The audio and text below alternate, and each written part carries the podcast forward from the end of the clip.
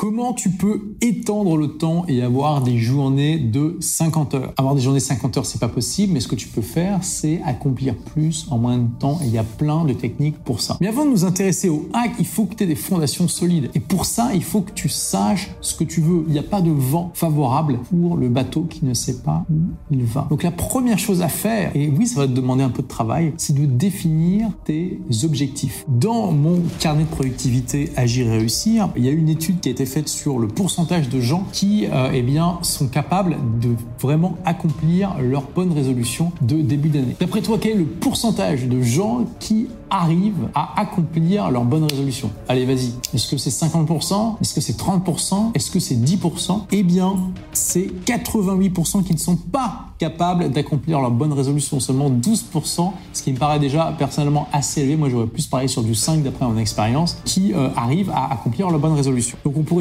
mais du coup, euh, avoir des objectifs, c'est si je fais partie des 88%, ça sert pas à grand chose. Il y a eu d'autres études qui ont été faites qui ont montré que le fait de se définir des objectifs augmente vraiment tes chances de succès. 22% d'hommes en plus réussissaient leur résolution quand ils les transformaient en objectifs précis. Par exemple, perdre un kilo toutes les deux semaines. 10% de femmes en plus réussissaient quand elles partageaient publiquement leur résolution et demandaient le soutien de leurs amis et de leur entourage. Donc, tu retiens fondation pour être plus productif. 1. Tu définis des objectifs. 2. Tu les définis de manière précise. Tu peux même les faire de manière smart. Alors, je vais pas avoir le temps d'élaborer, mais ça veut dire spécifique, mesurable, réaliste, atteignable et temporellement défini. Oui. Ensuite, tu partages publiquement ton objectif parce que ça va te créer une pression sociale positive pour atteindre cet objectif. Et ça, s'il te plaît, ne zappe pas cette étape parce que si tu la zappes, quel est le risque? C'est que tu deviennes productif à des choses qui n'ont aucun intérêt, en tout cas pas d'intérêt pour toi. C'est que tu passes des mois, peut-être des années, peut-être des décennies à grimper le long d'une échelle pour te rendre compte trop tard qu'elle n'est pas appuyée sur le bon mur. Définir tes objectifs, savoir ce que tu veux, cela te permet de t'assurer que tu as mis l'échelle sur le bon mur. Tu sais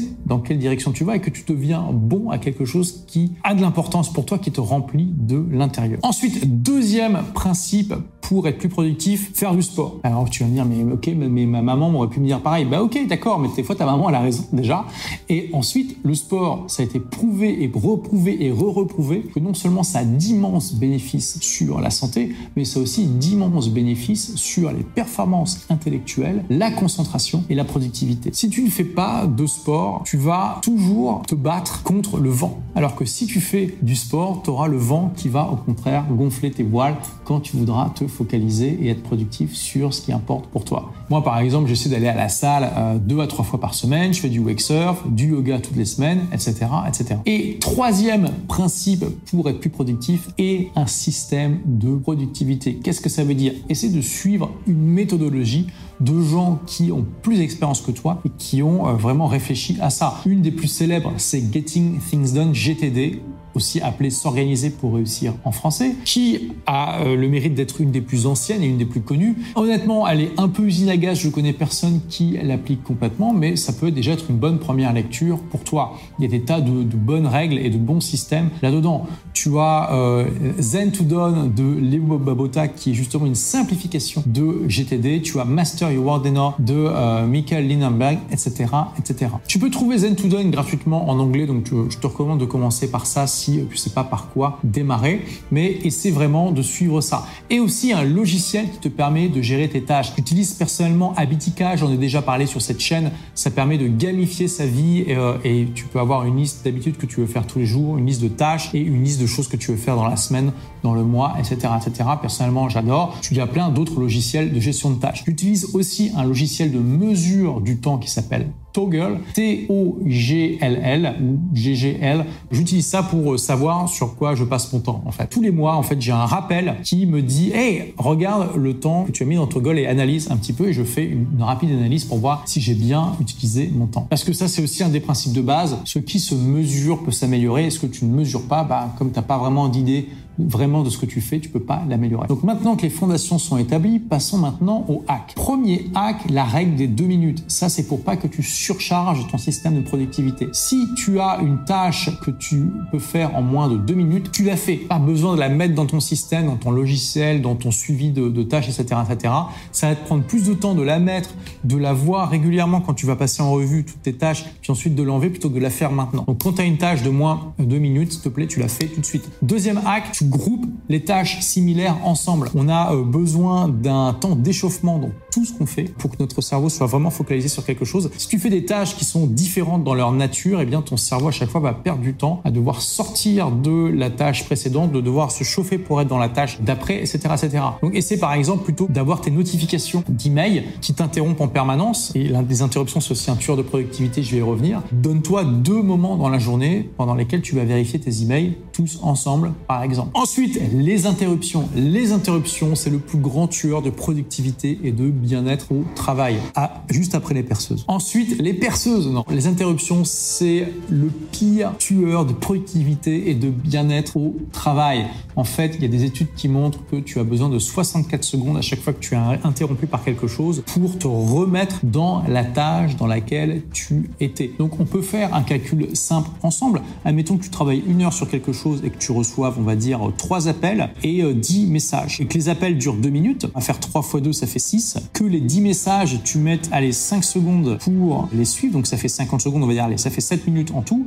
Mais surtout qu'à chaque fois, tu as 64 secondes pour vraiment revenir dans ta tâche. Donc, on va dire que tu vas perdre 10 minutes à chaque fois en tout hein, pour revenir dans ce que tu faisais. Eh bien, ça fait 10 plus 16, ça fait 17 minutes. Juste avec ces euh, quelques appels et ces messages, tu as perdu plus de 25% de ton heure sur des choses qui n'étaient pas directement liées à ta tâche. Évite les interruptions. Pour ça, mets ton téléphone en mode avion, désactive toutes les notifications qui pourraient te déranger et choisis consciemment, c'est ce que je te disais juste avant, quand tu vas aller consulter tes messages. Est-ce que vraiment dans ta vie, dans ton business, on a besoin de te contacter en temps réel? Moi, je te challenge et je pense que dans l'écrasante majorité des cas, ce n'est pas le cas. Moi, j'ai une équipe de quasiment 30 personnes, j'ai un business qui fonctionne très bien. Il n'y a personne dans mon équipe qui a un numéro de téléphone, à part mon bras droit qui ne m'appelle jamais. J'ai aucune notification.